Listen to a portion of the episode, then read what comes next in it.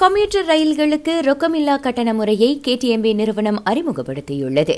பொதுமக்கள் இனி கேடிஎம் ரயில் நிலையங்களின் தானியங்கி கட்டுப்பாட்டு வாயில்களில் டெபிட் அல்லது கிரெடிட் அட்டைகளையோ இ வாலெட்டையோ பயன்படுத்தலாம். இம்முறை கடந்த மூன்று மாதங்களாக அமுலில் உள்ளது. என்றாலும் ரயிலை இயக்குபவர்கள் ஆரம்பகட்ட தொழில்நுட்ப கோளாறுகளை சரிசெய்ய ஏதுவாக நேற்று அம்முறை அதிகாரப்பூர்வ அறிமுகம் கண்டது. இடைநிலை பள்ளி மாணவர்கள் மத்தியில் கல்வியை தொடர முடியாமல் போகும் பிரச்சினையை களைய சிறந்த வழிமுறைகளை அரசாங்கம் ஆராய்ந்து வருகிறது.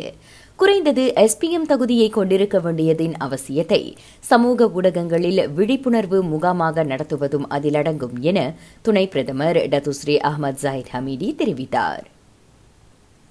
வடக்கு தெற்கு நெடுஞ்சாலையில் அமைச்சர் ஒருவரின் வாகனம் ஆம்புலன்ஸ் வேனை பின்தொடர்ந்து சென்ற விவகாரம் குறித்து அதன் ஓட்டுநரை காவல்துறை விசாரித்துள்ளது. அச்சம்பவம் தொடர்பான சிசிடிவி அல்லது டேஷ்கேம் கார் கேமரா பதிவுகளை வைத்திருப்போர் விசாரணைக்கு உதவ முன்வருமாறு கேட்டுக் கொள்ளப்படுகின்றனா் ஜோஹரில் இல்லாத வேலை வாய்ப்பை தருவதாக கூறி ஏமாற்றப்பட்ட எழுநூற்று முப்பதுக்கும் அதிகமான வங்காளதேச தொழிலாளர்களுக்கு அவர்களது சம்பளம் திரும்ப கிடைக்கவிருக்கிறது. மொத்தமாக பத்து லட்சம் ரிங்கிட்டுக்கும் மேல் அவர்களுக்கு கொடுக்க அவர்களின் முதலாளிகள் சம்மதித்திருப்பதாக மனிதவள அமைச்சு கூறியது. ராக செய்திகளுக்காக நான் திவ்யா வேகன் ஜான் வணக்கம்.